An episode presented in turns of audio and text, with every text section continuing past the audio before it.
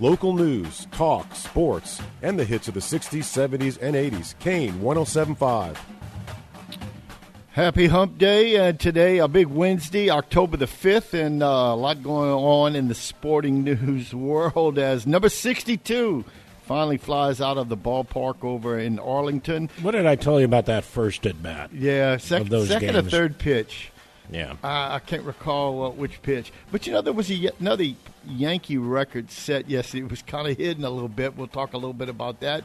Braves finally clinched the NL East. I think they spent a total of uh, eight days in first place. The Mets were there for roughly 175 days. College football coaches, man, a host of football coaches being fired and payouts. We'll mention and talk a little bit about that. The NFL power rankings out. Uh, the Saints dropped three spots from 17 to 20. Elsewhere, shake up at practice yesterday with the Saints. Uh, five transactions for them, too. Yeah. Uh, kind of interesting uh, here as uh, just a quarter of the season basically is going by. They play 17 games. The Saints have played uh, four, uh, but only a game out of first place in the NFC South. Elsewhere, the Pelicans, Zion Williamson made a little appearance last night against the uh, uh, Chicago Bulls and played uh, 15 minutes, scored 13 points, I do believe, and uh, Preseason game. True, yeah. but uh, you know he's got to get in a little Oh, yeah. basketball shape Oh, no too. doubt. I'd played No in uh, what, maybe a year and a half, uh, approximately. Elsewhere, high school coaches on the show later on. Uh, we'll have one at seven uh, seven thirty, another at a quarter to eight, and let them talk about their upcoming games and their past games uh, last week. So, uh, Jeff, a lot going on in the sporting world. Let's first started off with uh, number sixty-two as Aaron Judge sets the American League record with his 62nd homer over in Arlington. As uh, I do believe, I didn't watch all the game. I caught the home run. Uh, I think the Yankees prevailed five to four in that in that game, or lost five to four in that game. I'm trying to recall. But anyway, uh, Judge uh, gets the uh, monkey off his back, so to speak, and hits a hits a third pitch, second or third pitch out of the stadium for his 62nd. it, it was a Yankee victory. Oh, at five to four was that correct? Yeah. And passes Roger Maris. I wonder. I didn't. Of course, after all the um, hoopla with the 62nd, uh, uh, felt that the record was in place. So uh, hit it off of a Jesus Tinoco, uh, 391 foot shot that. Uh, uh, led off the second leg of Tuesday's doubleheader. Of course, they played two that day. You reminded me uh, Monday about that. And uh, unlike 61, which landed in Toronto's bullpen, number 62 was caught by a Rangers fan from Dallas named Corey Youmans, who was quickly taken by security to get the ball authenticated. And he's already reportedly received offers of $2 million for that ball. Here, here is the call from Okay. John. Um, what, is his name? Uh, Sterling. Uh, John Sterling. Uh, In fact, I was listening to the radio broadcast earlier uh, in Game One. It wasn't available for me to stream because it's uh, they were playing Texas Yeah, and blackouts, and huh? the, the blackout. Yeah. Uh, but I was able to listen to the radio broadcast, and I thought for uh, the New York Yankees, the uh, broadcast team was pretty sterile. But anyway, uh, here's number sixty-two. Swung on. There it goes. Deep left. It is high. It is far. It is gone. Number 62 to set the new American League record. Aaron Judge hits his 62nd. All the Yankees out of the dugout to greet him. He points out something very interesting. Three right. Yankee right fielders. The That's right. Babe hitting 60 and 27. The Jolly Roger hitting 61 and 61. And now Aaron Judge hits his 62nd home run, the most home runs any American leaguer has hit in a single season. And the American League has been alive for 120 years. Almost as old as John Sterling. is Judgment Day. Case closed. Anyway, uh, great scene there in Yes. uh, in in what uh, one uh, story said Choctaw Stadium, Did really? which is the new name for the old Rangers ballpark, the ballpark at Arlington. Yes. Uh, um, but uh, I couldn't believe I, I read that uh, fan fell uh, out of the stands at Choctaw Stadium trying to get number six. I'm like, what the heck is Choctaw Stadium? And I had to look it up, and uh, that is the new sponsor. Choctaw must probably be a casino. Yeah, there is a casino area. up uh, a little north of there. So, yeah, uh, and uh, so they've renamed uh, the old and, and it, the old stadium's still in use is it? uh, for a lot of purposes. Uh, sometimes they play soccer. Uh, there there have been many different events there uh, still. Yeah, and that stadium was opened in '94, and Yeah. I've been to that stadium twice, and it's uh, anyway. Owners are getting their ways with municipalities, you know, paying for stadiums. So uh, Roof was closed during the day, but open at in the evening uh, yesterday. Not All right. sure if that was at all a factor, but I don't. I- That that hit uh, didn't need any help whatsoever. no. Anyway, three, nine, and ninety-nine. Uh, the numbers. Uh, of course, two of them have been retired. Uh, with regards to that, but the other news is kind of overshadowed to the Cole broke uh, the all- all-time Yankee single, single season strikeout mark set by Louisiana Lightning Ron Guidry as he struck out his 200, I think, in 49th or 250th batter during the season, and uh, to break Louisiana Lightning's mark that was set, I think, in 78 or 9 by uh, uh, Ron Guidry of. Uh, he lives in Scott now, of course, formerly uh, of uh, Lafayette, uh, and um, uh, that was kind of hidden a little bit. So, elsewhere in Major League Baseball too, Jeff, the Braves finally clinched the NL East as they uh, sat in first place, as I mentioned, a total of eight days throughout the course of the season. The Mets uh, were in first, the other 175 approximately during the course of the year. So the Braves uh, have the uh, second bye in the National League. The Dodgers, of course, the number one seed. Braves number two. Cardinals three. Then uh, the Mets come in at four, and uh, five is San Diego, and six is the Phillies, who've lost 10 out of their last 18 games. But uh, they're in the playoffs, of course, over in the American League. And between they and the Brewers, uh, both stumbling toward Yeah. the end. Now watch them uh, have a run in the postseason. the, you know? the Phillies. Well, we'll see.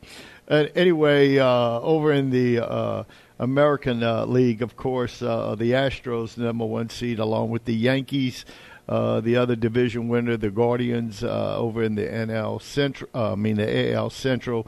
In the wild card spots, Jeff uh, helped me there with the three other remaining um, playoff teams for the.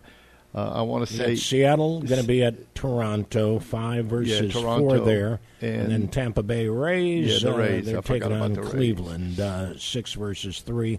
That'll be in Cleveland, and remember, uh, all games are all three games are in the same stadium, in the uh, higher seed stadium. They're Really? not traveling.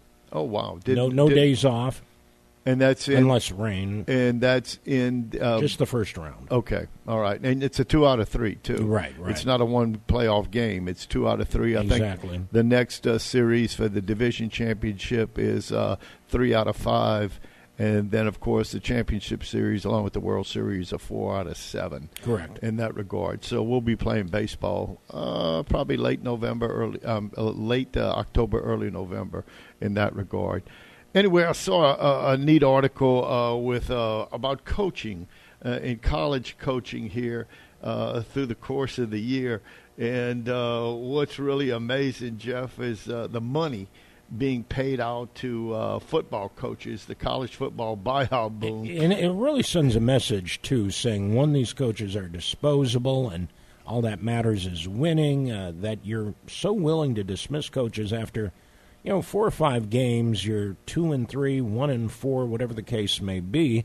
Your, your season is going nowhere anyway. Why not hold on to the coach? Uh, Yeah. uh, you know, it, it doesn't make a ton of sense to and me. the disruption that caused throughout the team. You know, a lot of these players do came to certain schools because of the coach or coaches, for that matter. Even though you should go to college because of the school that you feel uh, like uh, feel at home with. Anyway, three of the five. Uh, The, the uh, better basket weaving program. Yeah. That's the reason you should be playing right. football at college. Oh yeah, oh yes. Anyway, the FBS coaches that were fired during the first five weeks of the college football season uh, have lost their jobs the same span. Why it matters? These fires come at a steep cost, and has become the norm for coaches to negotiate huge buyouts in their contracts that guarantee substantial portion of their salary if they're canned. Uh, of course, the universities, uh, all Power Five programs owe them. You ready? fifty-six million seven hundred thousand dollars,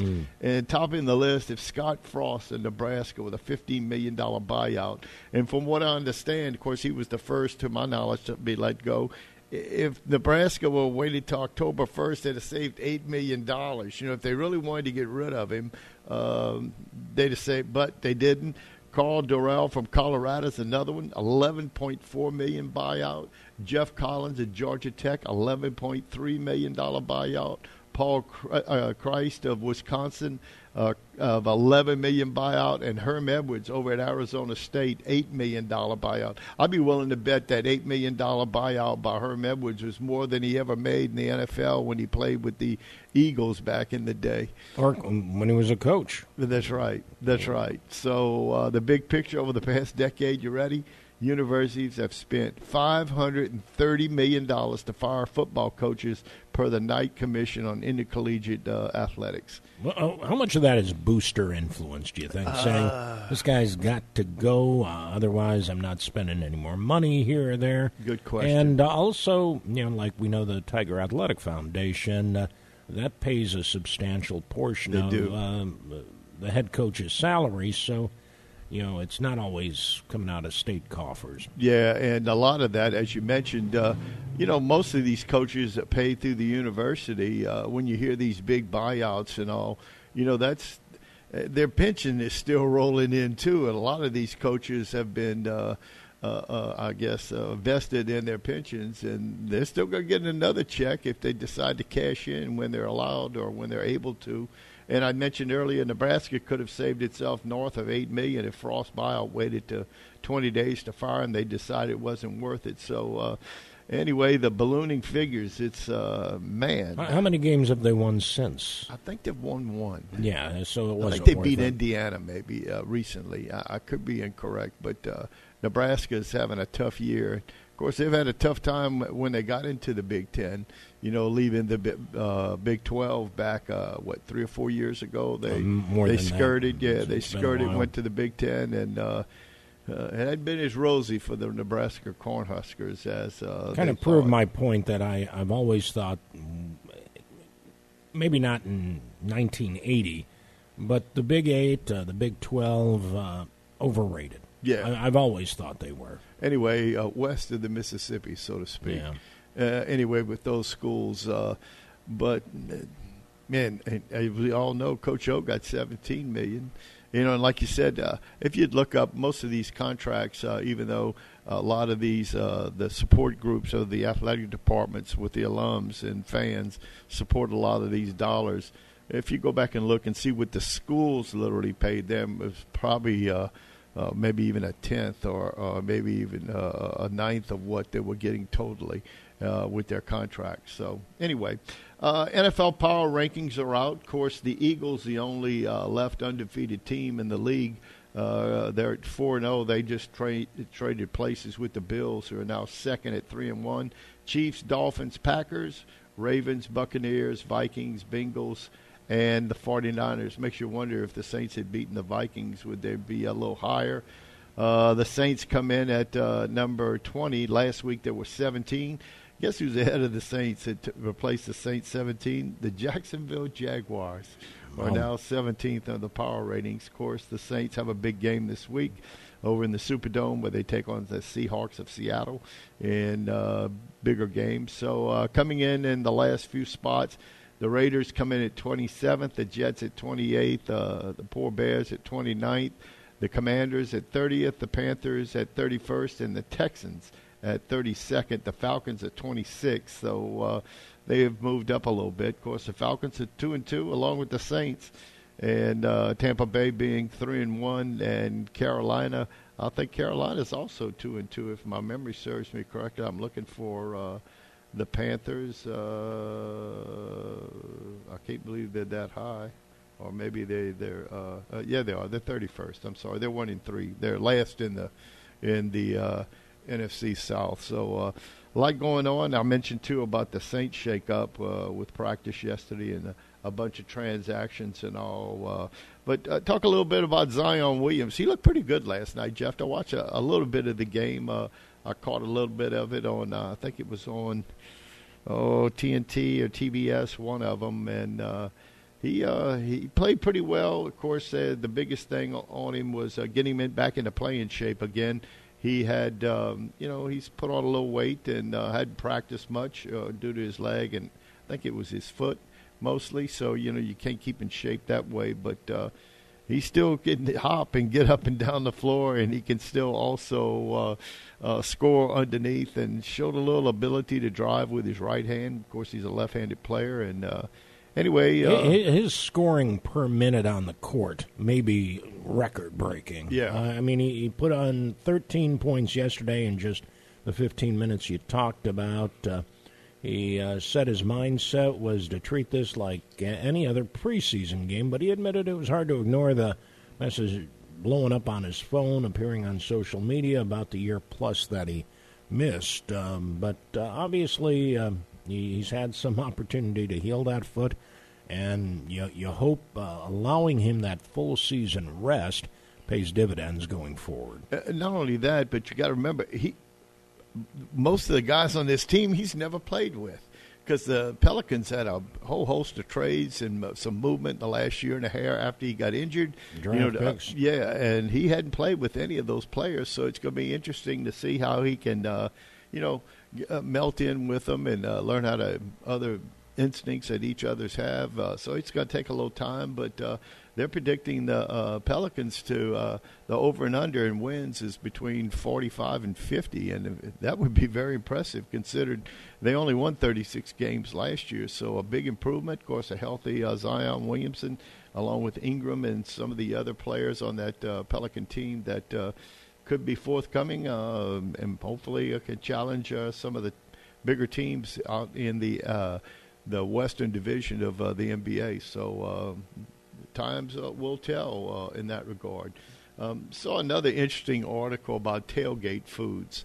And uh, the burgers are 66% of the respondents, hot dogs 56, chips 52, pulled pork, barbecue 26 are the best four tailgate foods uh, per a new uh, uh survey. Ice cream and popsicles come in at 41.4, veggie burgers at 30 point, uh, uh, or two of the worst, but anyway, uh, I don't know what I seems like. I go to any tailgating for around here. It seems like jambalaya. I was going to say gumbo. You know, you know uh, they, that's unique to this region, uh, though. But I'm sure that's a nationwide kind of thing. Sure, and uh, of course you you could even try some alligator and they fried food, whether it be uh, shrimp or oysters or you know, depending on who the opponent is, what true. you want to put on the grill. Sometimes that's true.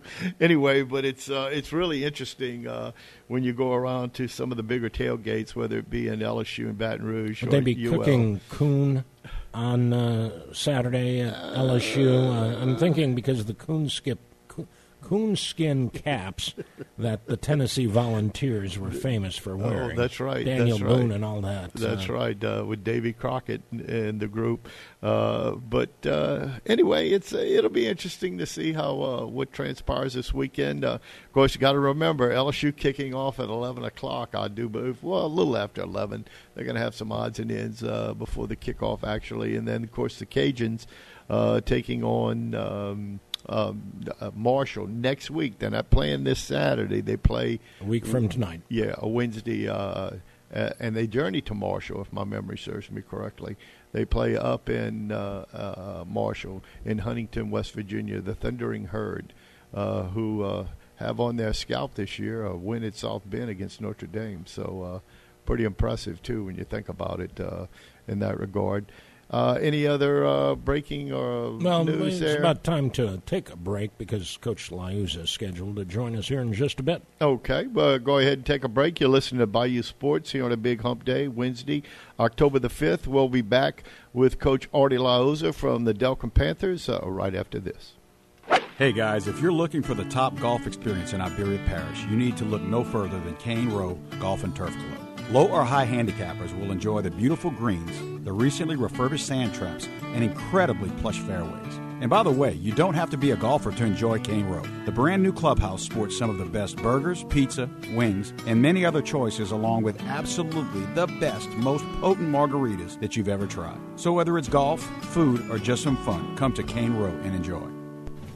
The Quarter Tavern is the premier spot for live music. Thursday, it's Southern Jack DJs, and on Sunday, Gerald Grunig and Gentili Zydeco after the Saints game from 4 to 6. Remember, never a cover at the Quarter Tavern.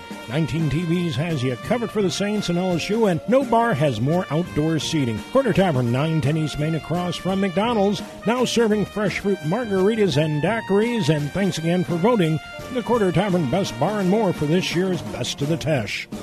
Celebrating 75 years in business, Danos has been setting the standard for generations. Become part of something bigger. Join the team. We're currently hiring for a variety of offshore positions in both our production and construction divisions, and you can apply right now at danos.com or call us at 1 833 GO DANOS. Great jobs, great people. That's Danos. Athletic Field provides challenges that test their competitor. It is in that challenge that you realize you can accomplish things you have never thought you could accomplish.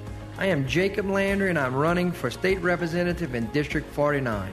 I've created hundreds of jobs, good paying jobs that families can build prosperous lives based on those jobs. This is my challenge and I need your help. Your vote and your support will ignite a bright new future for all of us. Paid for by the Jacob Landry for Louisiana campaign. Is it time for a new roof or to repair the old one? Hi, this is Jake Blanchard with LA Classic Roofing. We're a third generation roofing contractor that has been in the business for over 70 years. As a locally owned and operated company, we're also licensed and insured for your peace of mind. We offer free estimates and a $100 referral fee for full roof replacement. Check us out on Facebook at LA Classic Roofing, and the number to call is 465 3888. LA Classic Roofing, professional roofing solutions since the 1950s. Now back to Bayou Sports on the all new Kane 1075. Welcome back to Bayou Sports, and on the line with us is head football coach of the Delcambre Panthers, uh, Artie Liuzza. And good morning, coach, and welcome to the show. Morning. How you guys this morning? Uh, we're doing pretty well, Coach. Uh, of course, you got a big game coming up uh, uh, this coming uh, Friday night against Franklin, uh, your first district game, and uh, I know you had uh, some, I should say, success last week against Westminster Christian. Maybe uh, just kind of give us a, a little recap of the game last Friday, and then uh, talk about your next opponent, uh, the Franklin Hornets.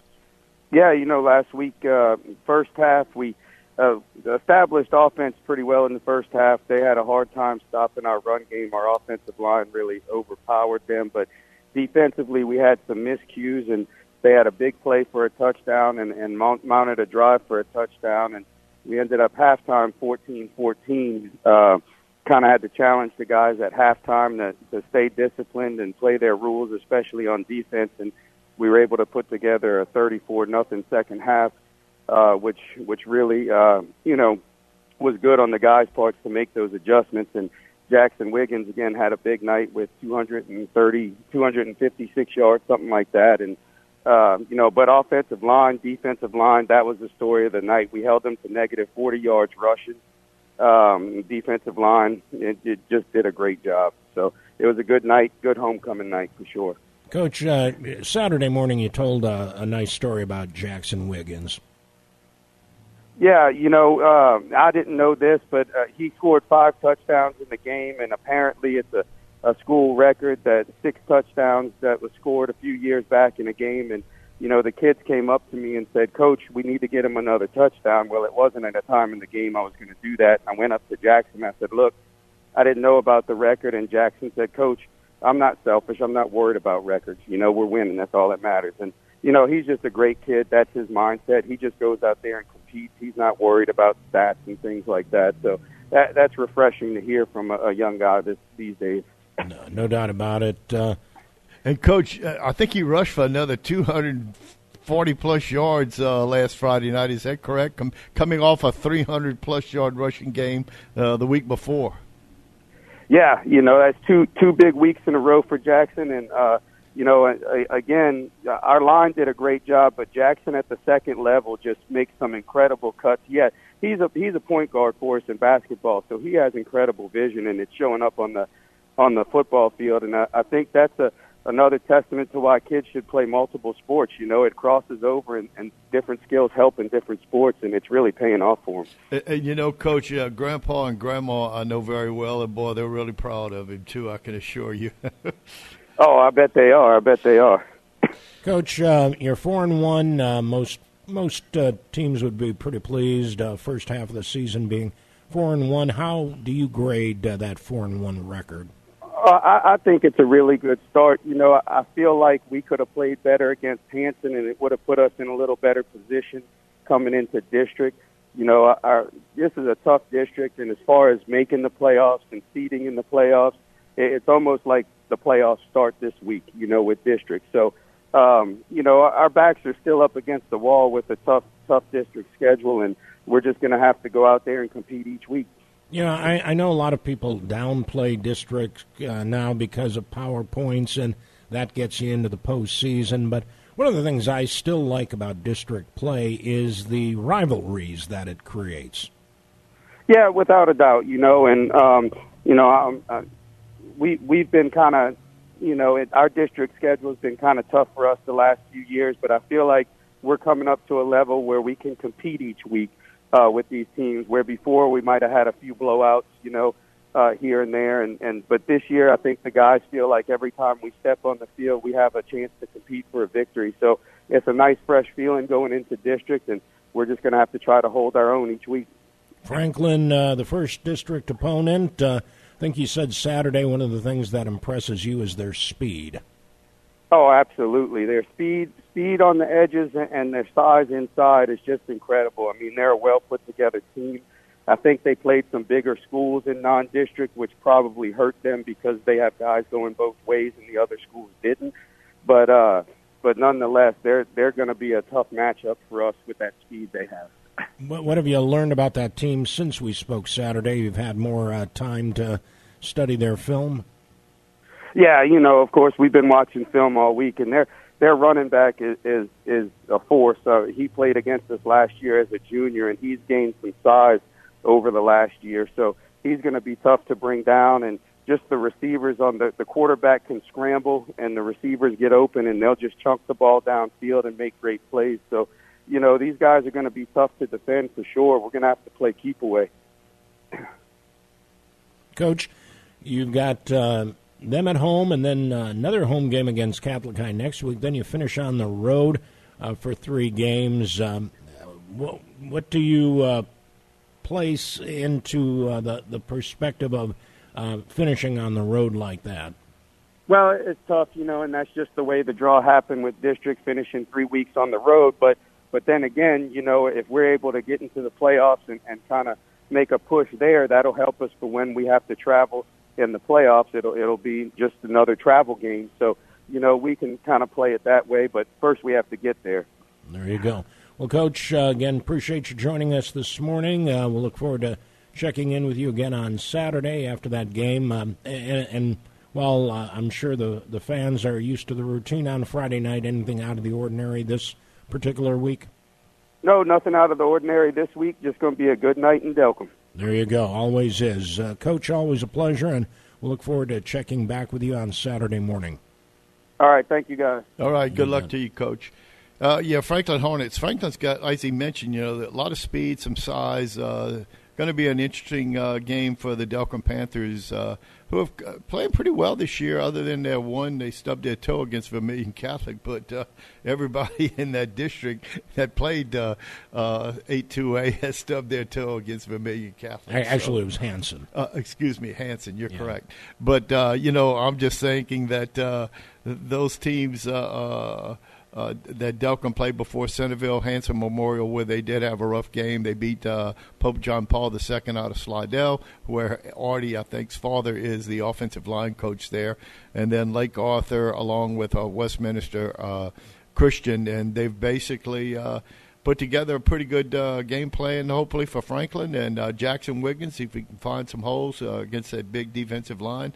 Of course, Franklin plays a lot of kids two ways, so uh, maybe with the running game, uh, uh, along with uh, Parker LeBlanc, the quarterback for the Delcambre Panthers. They can tire them down a little bit. Who knows? at home, in front of their fans. good luck to Coach uh, Artie Liuzza and his team. Yeah, no doubt. And, of course, look forward to Kane being there on the 14th. Uh, is that a, no? That's not a Thursday night. No, that's, That's a, a Friday uh, it's a night, Friday night game. Uh, we'll have that game on the air with uh, the Delcambre Panthers uh, along with the Catholic High Panthers in a big, uh, big uh, district game. Uh, you don't want to come out of your first couple of district games on 2, and you certainly uh, uh, 2 and 0 would really be nice too. So. Uh, We'll have uh, that game on next week. Of course, the Panthers of Delcambre taking on Franklin this Friday night over in Delcambre. So uh, uh, I'm sure Coach will appreciate the stuff the stands with fans and keep hollering for the Panthers. There you go. And uh, the other Panthers, uh, we're going to have this Friday night Ascension Episcopal at Catholic High. Uh, see if Catholic High can go two in a row. Yes, and uh, they, they they you know they played up uh, against a lot of good teams earlier. Parkview Baptist being one. Of course, we all know how Vermilion Catholics has done this year. Uh, went up to Leesville to play the number six ranked team in uh, 4A. Uh, uh, they were shut out, but uh, you know they're learning uh, playing some tough opponents uh, in that regard. So that's what the Panthers, uh, what Coach uh, wanted to do. He told me earlier in the year he wanted these young players to uh, uh, get some experience against a really good football teams and uh, playing uh, Erath and Leesville, and uh, then a 4A team, Eunice, which won a state championship as little as three or four years ago in 4A. So uh, the Panthers taking on uh, Ascension Episcopal. They've kind of had Catholic High's number the last uh, three games, two regular season games and a playoff game. So see if the tables can be turned. And Ascension Episcopal scores a lot of points, but they also give up a lot of points. So we'll have that game on Friday night, uh, 6.30 airtime with a s- approximately a 7 o'clock uh, kickoff, Jeff. There you go. There you go. And uh, again, just a reminder: other Friday night action and/or Thursday night. Uh, West St. Mary, they're hosting Loreauville. Nish will be on the road at Opelousas. Jeanerette, uh, they'll be taking on Hanson Memorial. They uh, head to Franklin for that game. Westgate tries to make it 6 and 0, uh, but a tough one against Teurlings Catholic coming up. Uh, maybe best game in the state uh, Friday night. Teurlings at Westgate and get there early, folks. Westgate's been drawing well, and Teurlings expected to bring a good crowd. So hope to see folks out at Westgate, and we'll be checking in with Coach um Rick Hutson in just a moment. Uh, his team out of district against Merryville uh, on Friday night. Uh, yeah, Jack, uh, Jeff, and to go back just real quickly to close out this uh, next segment, uh, Major League Baseball's regular season concludes today, and though the league's new expanded playoff format uh, has helped in the two longest active playoff droughts, and that's Seattle and the Phillies. And the last time I think the Phillies were in the playoffs uh, uh, was maybe 08, 09. I think they lost to the Yankees. 11. 11. Oh, And- yeah, yeah, well- that's right. The Cardinals beat them in 11, and Yeah. uh, uh, uh, three out of five, uh, I think it was at the time. But, but yeah, back to back World Series, one uh, victory against Tampa in 08, and then Yep. they lost in 09 against the Yankees. Yankees, uh, the which is the last time, believe it or not, I think the Yankees have been in the World Series uh, Yes. in 09. So anyway, Blue Jays, Mariners, Rays, who would have been, you know, jockeying for positions. But in the meantime, postseason, uh, with uh, baseball coming up uh, Friday night, it all begins. And uh, we'll see how uh, that's all going to come to uh, fruition with uh, these teams. So uh, it'd be nice to see. And one thing about Major League Baseball, there hadn't been a dominant team uh, that's just in the last decade or so to uh, dominate Major League Baseball. You've seen different teams like the A's winning. I mean, not the A's, but the uh, Royals winning it in 15. The Cubs winning it in 16. The Astros winning it in 17, even though with controversy.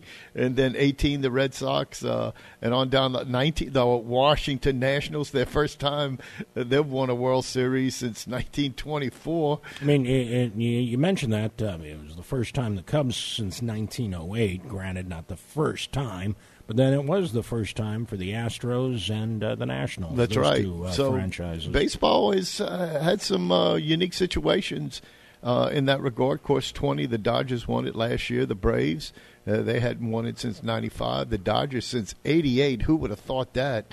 Uh, over 30 years, uh, the Dodgers winning a uh, host, hosting and winning a World Series. So uh, there is some uh, some uh, you know parity in Major League Baseball, and even with the big teams Uh, there's no salary cap in Major League Baseball, so you usually think that there, there is a luxury tax, but there is. Cap. But they, if the owners want to spend the money, exactly. they can. And uh, some of the big name teams like the Yankees, the Red Sox, the Dodgers uh, have all uh, written big checks to players.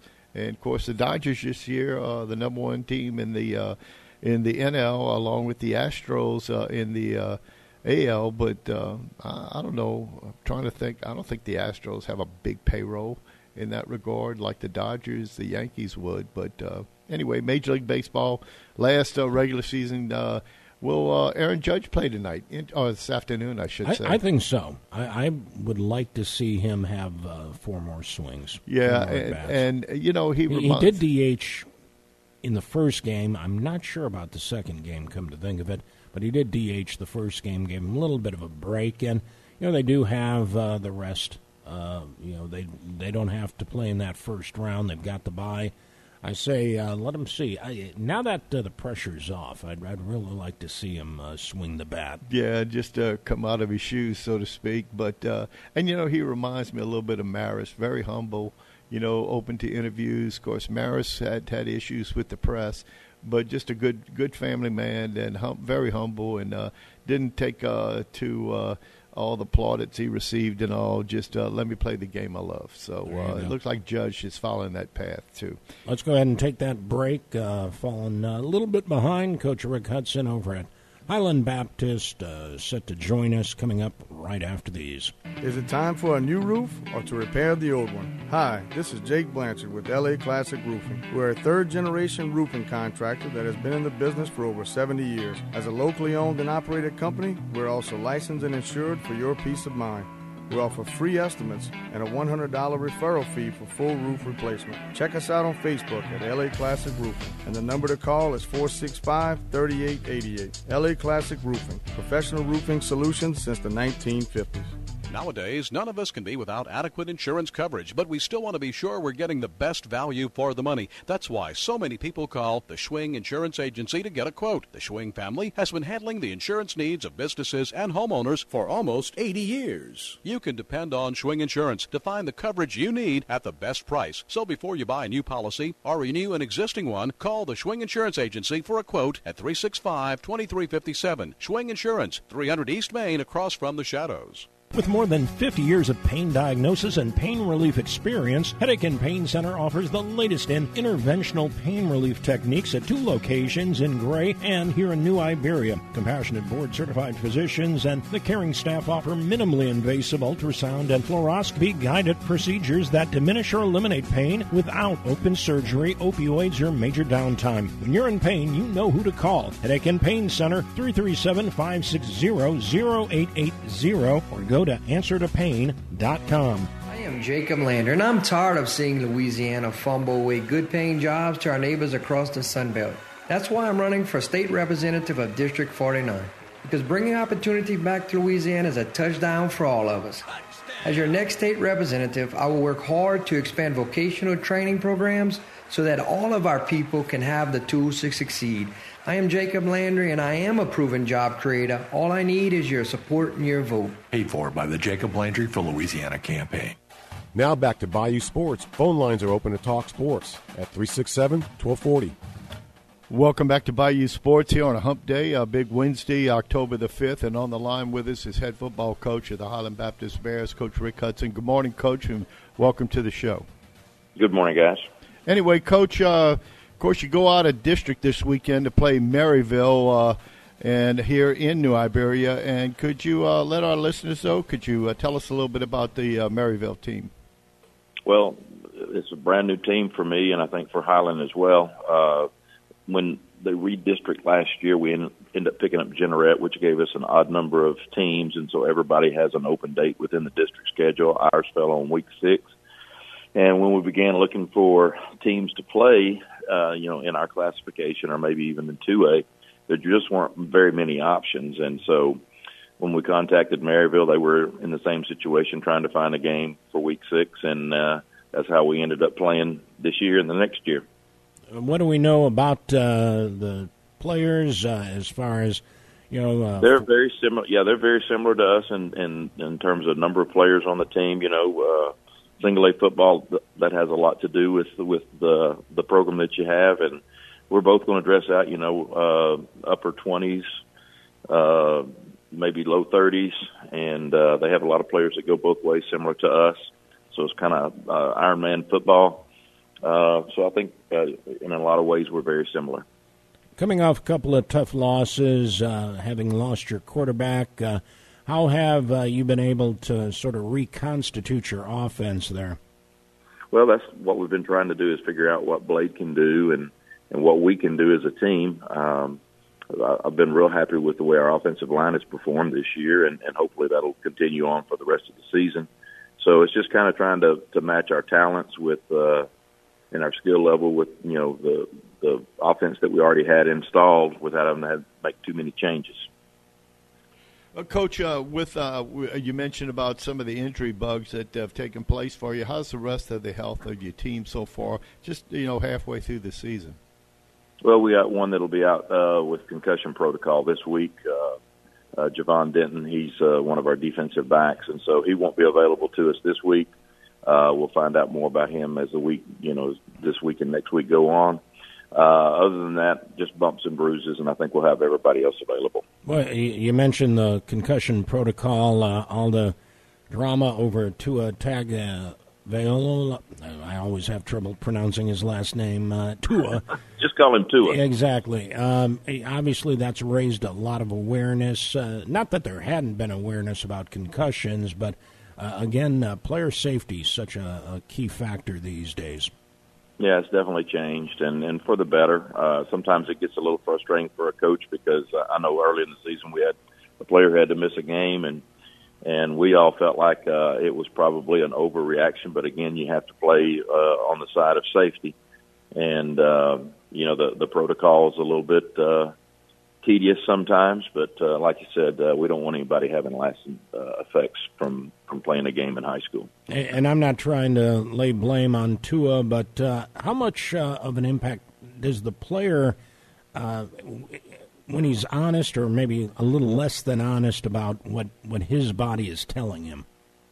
Well, one of the things that we do is they have a computer test that they take, which measures things like reaction time and and other other factors uh, you know, reasoning skills and things like that. And and supposedly, uh, it, even if a kid's telling you he feels fine, uh, those things are detected when they retake the test. They they, they take the test and get a baseline score, and then uh, if they uh, are suspected of having a concussion, they retake the test. And I've seen some of the results of the test, and you'll have a kid who's telling you that he feels fine, and then he takes the test, and he's way different on the second test. The baseline is moved a bit, which tells you that that something's going on. Not necessarily a concussion, but but you can definitely suspect that a concussion has happened if the baseline scores uh, or if the second score is way off the baseline score.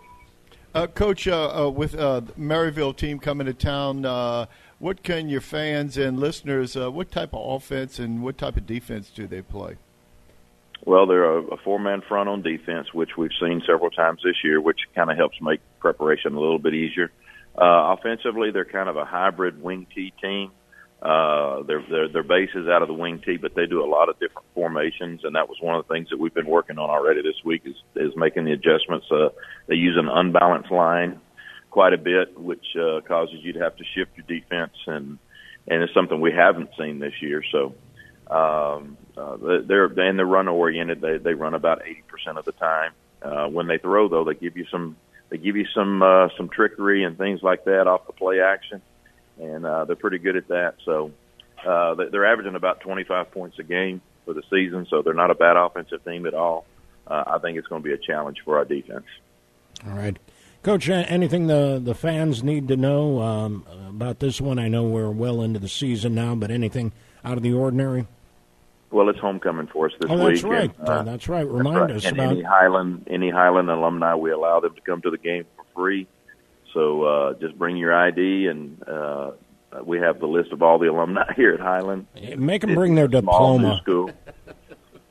a small new school, so uh, alumni come in free, and of course all the other festivities that go along with uh, with homecoming. Parade is tonight or tomorrow night? Tomorrow night. Tomorrow night at five thirty. You got an idea of the route?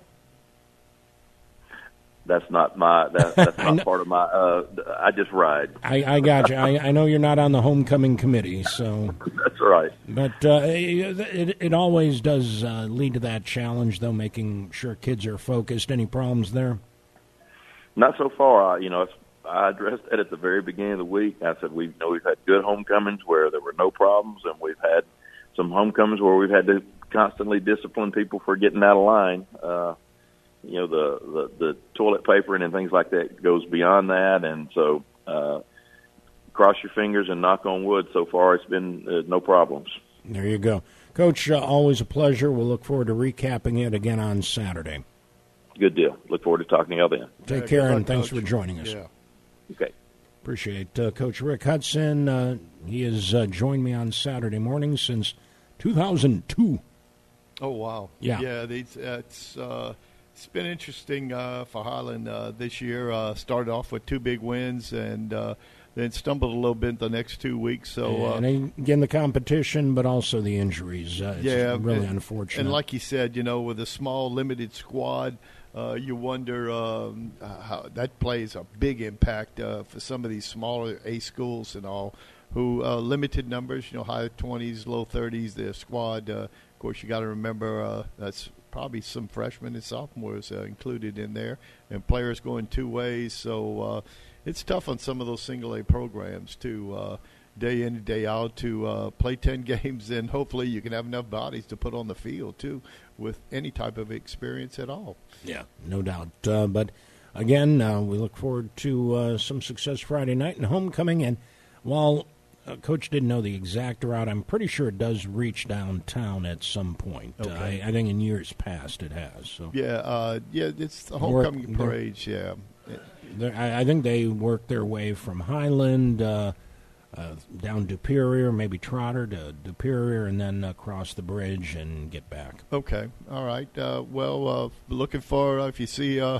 a nice parade coming through and, your neighborhood. just be prepared for a little traffic. That's right, you know. and it's it's going to be momentarily. Yeah. So, uh, or if well, I, let, let, me tell you, last week's Catholic High parade that was that was uh, a homecoming parade of note. Uh, that, yeah, I think that had traffic stopped. Uh, and, and, what's unfortunate uh, in a lot of these situations, not like a Mardi Gras parade or the festival parades, uh, they don't get uh, they don't block uh, Lewis Street at Main Street. Uh, they don't divert traffic. So all these people are like making that turn and saying, "What the heck's going on here?" Because they're not as publicized these parades. So that's why I try and uh, get get the word out as much as possible. Uh, yeah, and uh, I think they had 17, 18 floats quickly yeah. before we go to our next break. I can remember my senior year, our homecoming parade. Uh, we had a an architect, a future architect in our class, made a big panther and put it on a trailer. And uh, to try to be a little, uh, how would you say, uh, mischievous, we tried to roll through Mount Carmel through their old uh, mm-hmm. driveway in the back. And as we got to one of the uh, overhangs, it didn't fit. so we disrupted a few classes and all, and we were laughing, uh, but we were finally able to get the uh, the big panther uh, made out of cut out of wood uh, under the overhang and uh, through the campus. Uh, took us about five minutes. Mm. It seemed like an hour. anyway, it was pretty funny, and uh, just remember uh, memories from that uh, of our homecoming parade. Before we go to the break, uh, LeBron, you know, Kareem mentioned something about LeBron yesterday. Well, LeBron James is set to break Kareem Abdul-Jabbar's uh, all-time NBA scoring record this season. Asked about his thoughts and their relationship, he said, "Nah, no thoughts. Eh, no relationship either." so Kareem and uh, uh, uh, uh, Jabbar along with uh, LeBron James. Uh, looks like uh, they're not going to be sending each other Christmas cards this year. So with the NBA scoring uh, career, scoring head to attack. Anyway, Jeff, uh, time for our next break too uh, with uh, Bayou Sports. Unless you have anything no, no, uh, to can... complete the uh, segment. Anyway, we'll be back with more on Bayou Sports uh, right after this on uh, Kane Radio, FM 1075 and AM 1240. Nowadays, none of us can be without adequate insurance coverage, but we still want to be sure we're getting the best value for the money. That's why so many people call the Schwing Insurance Agency to get a quote. The Schwing family has been handling the insurance needs of businesses and homeowners for almost 80 years. You can depend on Schwing Insurance to find the coverage you need at the best price. So before you buy a new policy, or renew an existing one, call the Schwing Insurance Agency for a quote at 365 2357. Schwing Insurance, 300 East Main, across from the Shadows.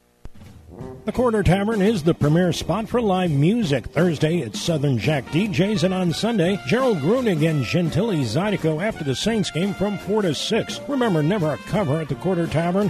19 TVs has you covered for the Saints and LSU, and no bar has more outdoor seating. Quarter Tavern, 910 East Main across from McDonald's, now serving fresh fruit margaritas and daiquiris, and thanks again for voting the Quarter Tavern Best Bar and More for this year's Best of the Teche.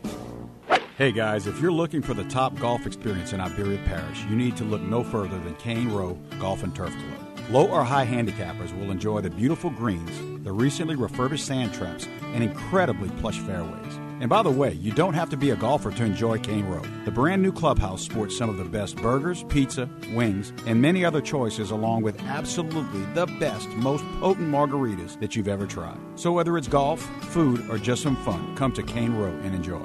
Hi, this is Boxcar Badgeville, inviting you to join me and PGA golf professional Teddy Slyman for Chip Shots. Mondays from 5 to 6 p.m., we'll take an in-depth look at the local, state, and national golf scenes. And we invite you to chip in with your calls at 367-1240. Chip Shots is sponsored by the Coca-Cola Bottling Company, GolfBalls.com, and our local golf clubs, Eagle Ridge, Cane Row, and Sugar Oaks. So let's make it tee time for 5 p.m. on Mondays for Chip Shots on Kane. Stream us live on Kane1240.com and catch the podcast the next day.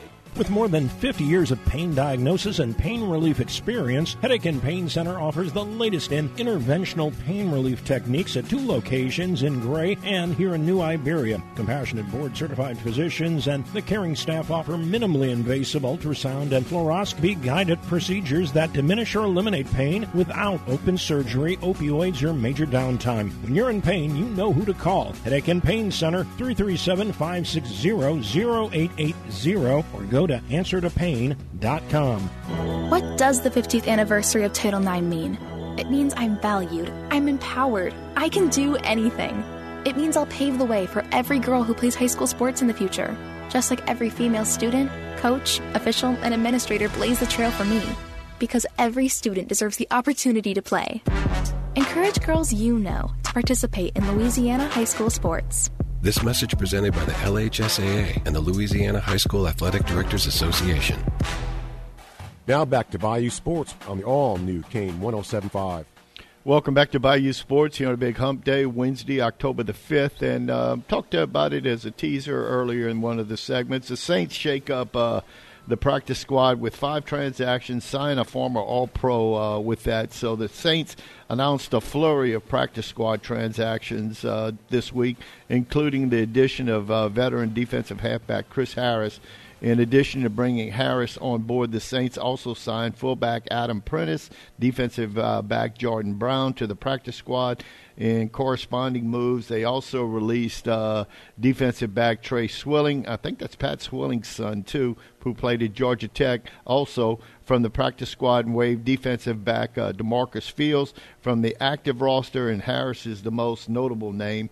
He's an 11 year vet who earlier in his career accumulated first team All Pro uh, nod and four All Pro appearances with the Broncos, along with the Saint defenders Tyrann Mathieu and Cameron Jordan. Harris is named to the Pro Football Hall of Fame's 2010's All Decade team. He last played with the Chargers, whom he signed a two year, $17 million contract in 2020 uh, season, two seasons with the Los Angeles.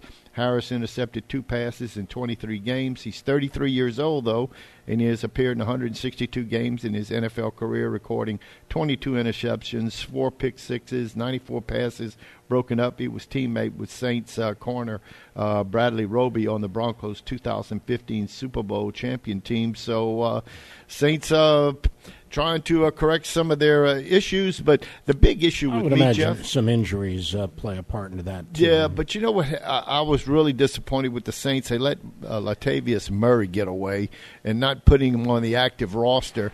And uh, what, what amazed, but he was on the active. that's what I don't on- understand on Sunday, too. So Yes. So how could they pick him up uh, prior to or, or after the game if he was on the active? I don't understand the uh, how they could pull that off. But unless they, they allowed it.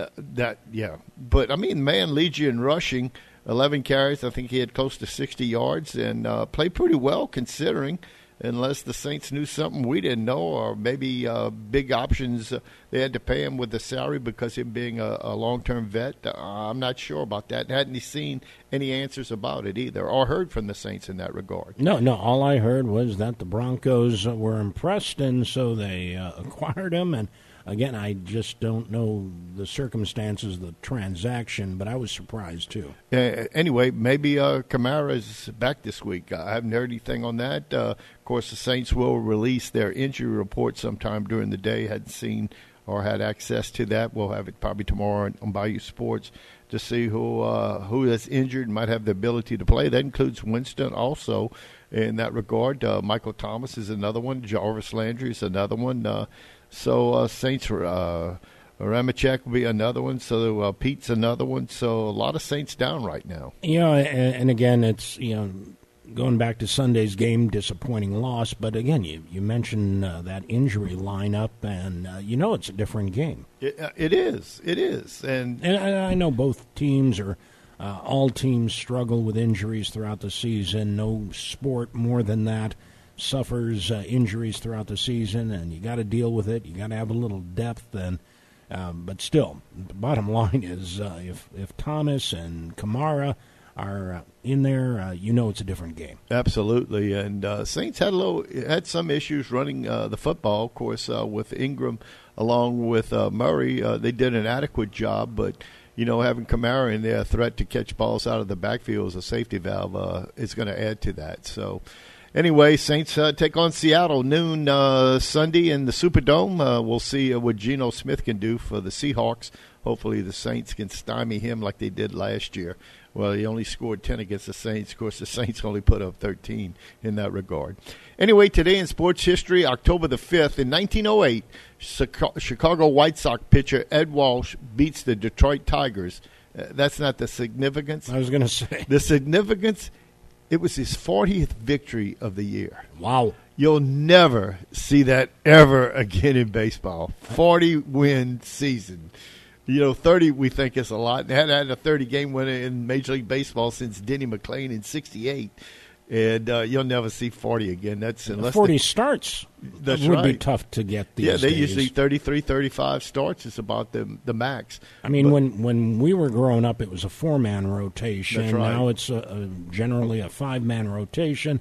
Sometimes they alter that uh, early in the season, but with, with, a few extra days off. But it, it really, it, it's the number of starts and. You know, so many guys don't even make the full five innings. They they really almost need to change the rule as Yeah. to what uh, justifies who gets the W next to their name. Well, when baseball starts playing 240 regular season games, Yeah. we, we may see. I hope that never comes to uh, happening. Anyway, in 1912, the Boston Red Sox beat the Athletics 3 nothing for their 105th win of the Major League season. Of course, it's the AL record until 27. And you know it was the Yankees who won 110 games that year. National League was Cubs with 116. I think we mentioned that yesterday. Also uh, in 1915, uh, Ty Cobb steals his 96th base of the season uh, in a loss to the Indians. Stands as a major league record until 62 when Maury Wills steals 104 bases for the Dodgers. Lou Brock does it in 74 with 118. Rickey Henderson comes back, I think, in 82 with 130, which is now the new major league mark. On this date in 1941, Brooklyn Dodger catchers Mickey Owens, boy, if you ever get to see that, drops the third strike, and Tommy Henrich reaches first safely for the Yankees in the World Series era. That would have been the last out. Instead, the Yankees score four runs with two outs to win 74 and win the series four games to one. Uh, they all feel the Dodger fans in Brooklyn. If he'd held on to the ball, uh, they might have evened up the series and possibly won it. In 42, the Cardinals uh, club wins their fourth World Series. They beat the Yankees 4 to 2 at Yankee Stadium uh, for the 4 to 1 series victory. In 47, Al Gionfriddo makes that famous catch off Joe DiMaggio in Game 6 of the World Series. Dodgers beat the Yanks 8 to 6 and the catch inspires back-to-back uh, to back expressions. That was the only time they said Joe DiMaggio showed a little emotion on the field as he kicked the dirt rounding uh, second base. In 1950, the Celtics owner Walter Brown and uh, coach Red Auerbach draw out of the hat for three members of the defunct Chicago Stags franchise they hit the jackpot with six-time future NBA champion Bob Cousy. I still admit uh, Bill Russell didn't play with the uh, Celtics. the uh, and you know St. Louis, the Hawks drafted Russell, and the Celtics traded for him. Anyway, they don't Cousy doesn't win six NBA championships without Bill Russell.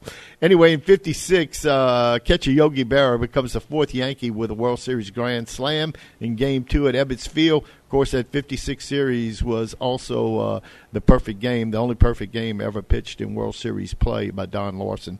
In '83, Edmund uh, Edmund uh, Eskimo superstar Wayne Gretzky scores a goal and an assist in a 5-4 win and it starts his NL record 51 game scoring streak, and of course it ended uh, the following year. In 1991, Fresno State ties a NCAA football record, scoring 49 points in a quarter, the second quarter, as they beat New Mexico 94 to 17. Uh, I remember back in '68, Houston beat Tulsa 100 to six. So I'm surprised they didn't put up 40 uh, something points in a in a quarter. Elsewhere in 1996, Bernie Williams homers from each side of the plate as the Yankees beat Texas 6 to 4 to win the AL Division Series. In 2001, Barry Bonds hits his 71 and 72nd home run in 11 to 10 loss to the Dodgers at Pacific Bell Park, breaks out uh, Mark McGwire's uh, Major League single season record in homers.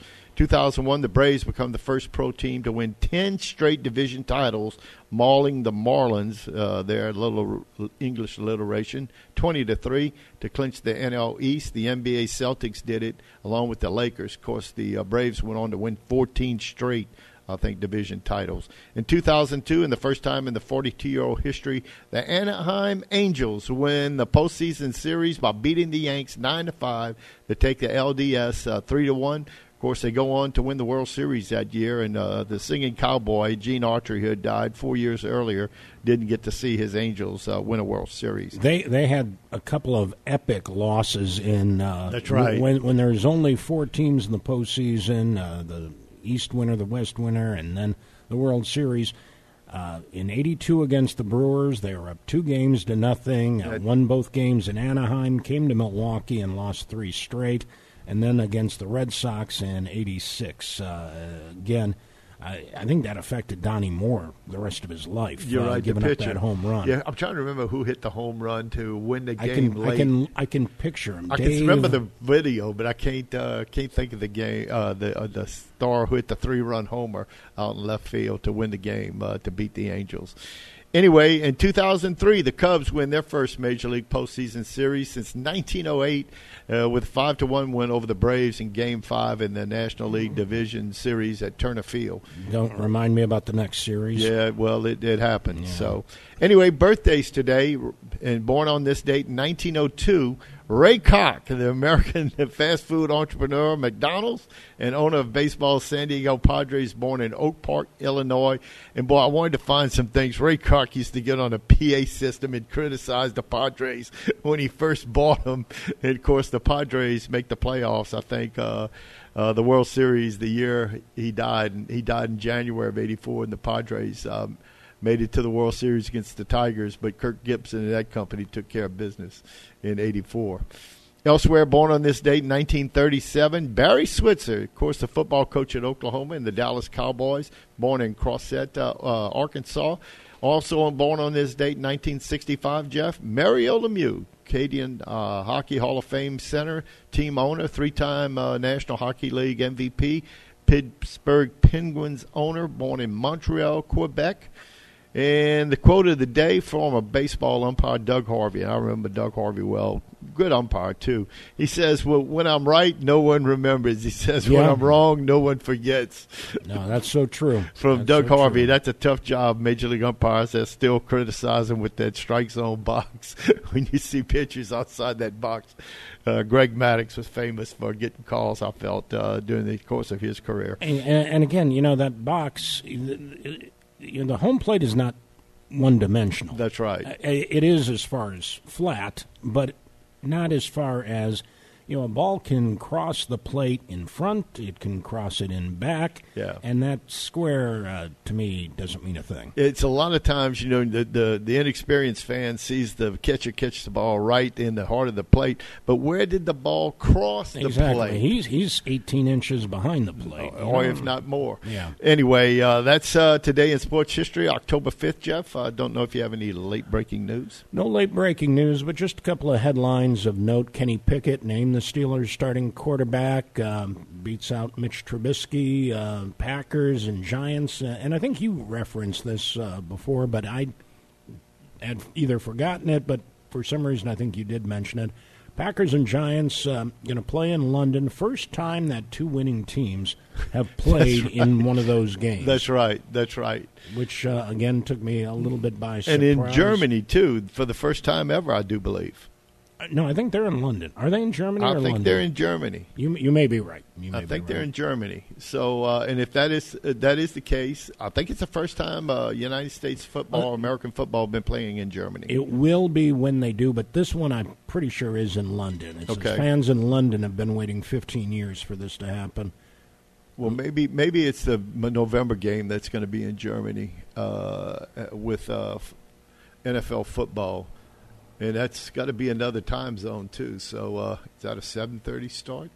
You know, uh, Yeah, it is another 8:30 start our time. okay, uh, and even the one in November if they do that play in that Germany. I don't know. Okay, I, that I don't know, but um, yeah, look, everything in this story gives me the impression the game is in London. Okay. not sure uh, which of the two stadiums they're going to be in, but um, everything in that story gives me the indication that it is in London. And one other uh, note: um, Tom Brady and Gisele Bundchen apparently have hired divorce lawyers. Uh oh, not So- good. So sad.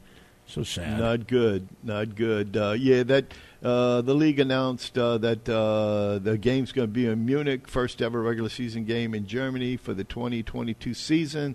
And uh, they also announced that Frankfurt will host future games in Germany. I'm trying to see who the teams are.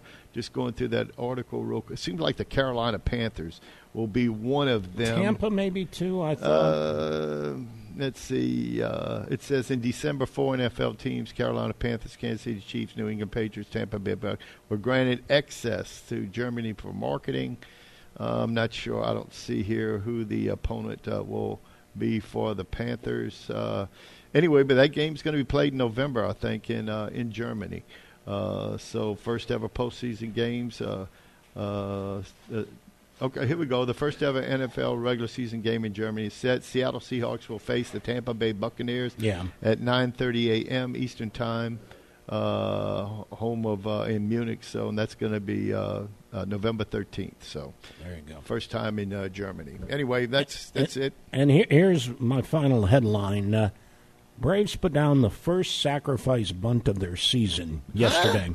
They had not laid down a sac. You talk about how the game has changed. Has it changed? But that was the first sacrifice bunt of the season. Uh, Yeah, people don't button you, especially with the overshift infields. I know. give me a break. Where's the managerial prospect on this? Uh, they did win the division, though. So you, yeah, yeah, yeah, yeah. I I remember criticizing the Cubs hiring Lou Piniella as manager, and then he goes off and wins two straight division titles. So you know, we're, we're not always the smartest. Guys. Oh, I know, but it just the bunt is yeah, you're giving up an out, but you're moving runners along, and especially with two runners on first and second, you bunt them over with the overshifts and all you're seeing today. Uh, uh, the strategy has it duly changed. No, no doubt. As always, appreciate our guests. Uh, again, Artie Liuzza, head coach at Delcambre, and Rick Hutson, head coach at Highland Baptist. Tomorrow on the show, two more head coaches. We'll check in with Josh Learman at New Iberia Senior High and Carol Olivier as their season starts to wind down at Acadiana Christian School. Big thanks to our sponsors as well, Bayou Sports, brought to you in part by the Quarter Tavern. Also want to thank LA Classic Roofing, Cane Row Golf and Turf Club, Schwing Insurance, the Headache and Pain Center, and Jacob Landry, candidate for State Rep District number 49. And again, that election next fall, not this fall.